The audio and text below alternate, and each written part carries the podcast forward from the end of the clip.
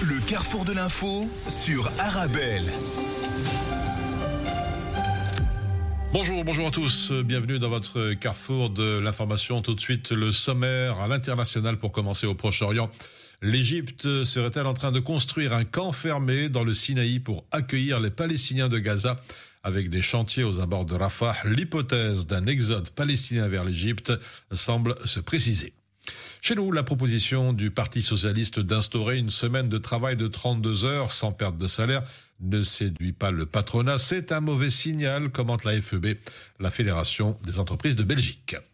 La microfinance avec MicroStart, financer la croissance des entrepreneurs pour stimuler la création justement d'emplois chez nous à Bruxelles. David Taquin, chef de développement, nous en parlera tout à l'heure. Nous irons, comme tous les jours, au Maghreb en deuxième partie des émissions. Réformes économiques, la présidente de la BERD en visite aujourd'hui et demain en Tunisie.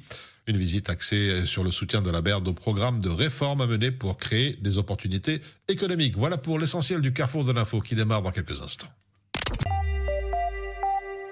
Le carrefour de l'info sur Arabelle. Dans l'actualité internationale en Papouasie-Nouvelle-Guinée, des violences tribales qui font au moins 64 morts. Au Mexique, Claudia Sheinbaum qui est candidate à la présidentielle.